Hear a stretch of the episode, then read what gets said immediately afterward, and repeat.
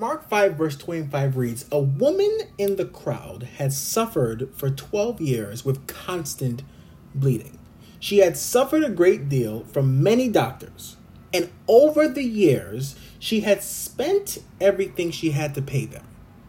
But she had gotten no better. In fact, she had gotten worse. That's something we, we, we, we can talk talk about right there. Thinking that certain things that we do in life will make things better, but in actual terms, it gets worse. Let me let me read again. She had heard about Jesus, so she came up behind him through the crowd and touched his robe.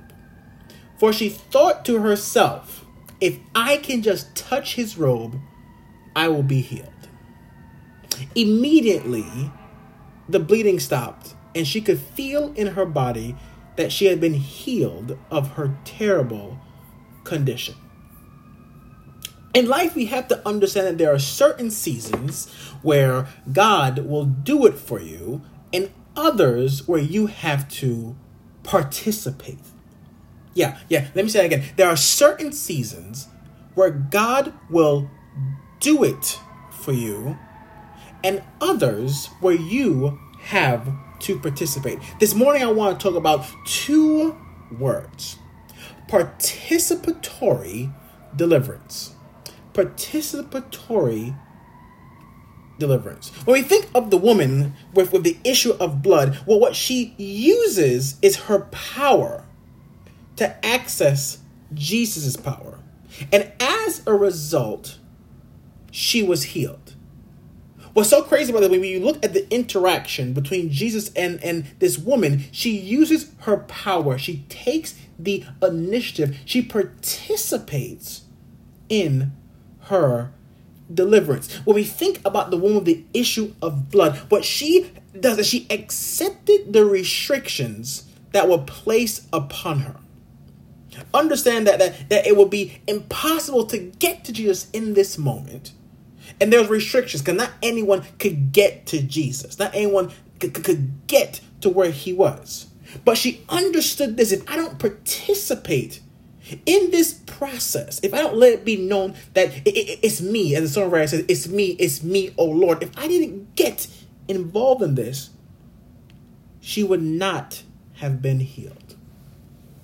What we learn from the woman of the issue of blood, it, it allowed the failure of her past attempts, if she decided that the failure of her past attempts throughout the years to be healed, if she decided in this moment, the past affects my present, which destroys my future. And what happens in this sense is that if she allowed the failure of her past attempts to be healed, to dictate the outcome of her fear, she would have never obtained healing.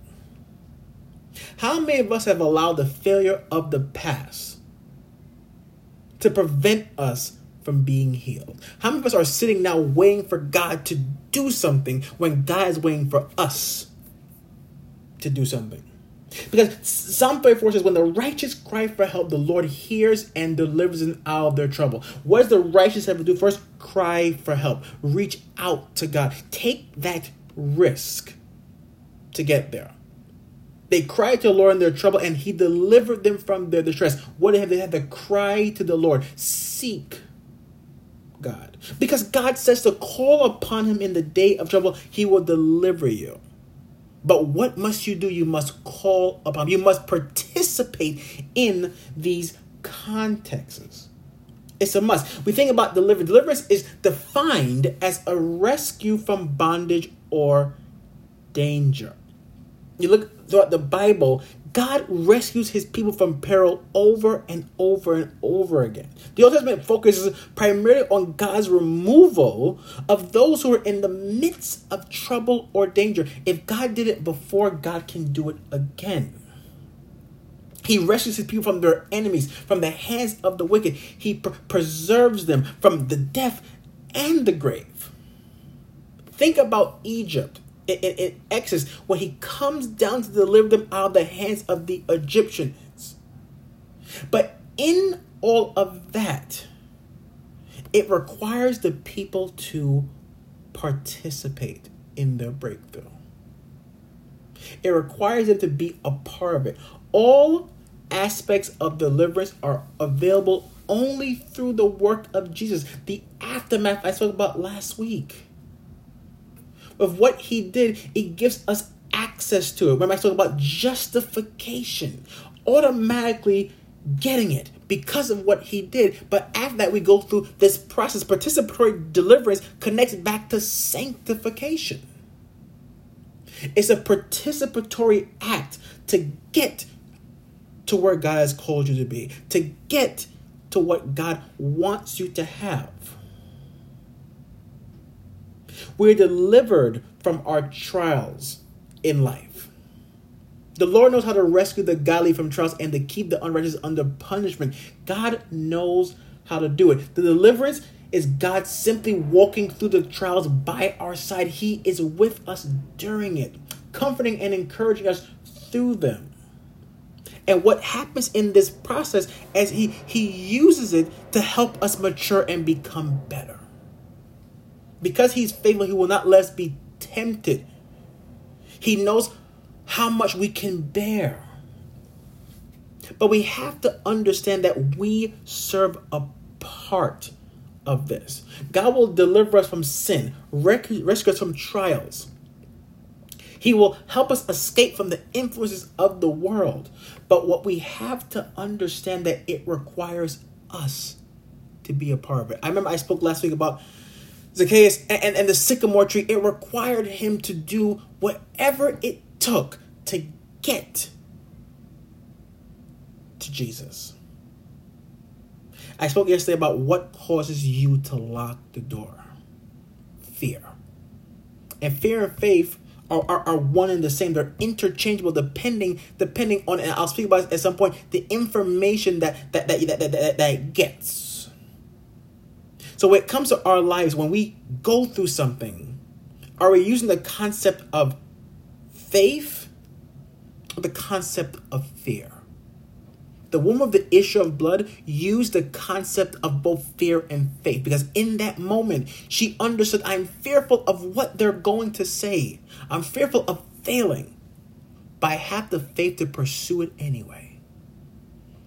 We have to begin to participate in our own deliverance, participate in getting to what God has called us to have. God gives us a target and will tell us to lock in on it. Now you ask me what, what what am I talking about when God gives a target? And the target could mean it could mean the the the the thing that we're called to have. What does that mean? I think I said it many times before, and I, I, I'll say it again. I press towards the mark. I'm participating in the process of getting to the end of the race to receive the prize. And the price could be anything that you need right now. Participate in your deliverance. We can't sit and wait for it to happen because God is waiting for us. Deliverance on the other side of us going through these issues to get to where God has called us to be? Are you ready to participate in your deliverance?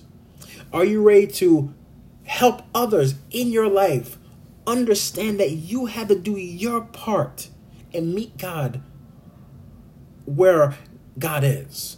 Because God will meet you at your point of need, but He requires more of you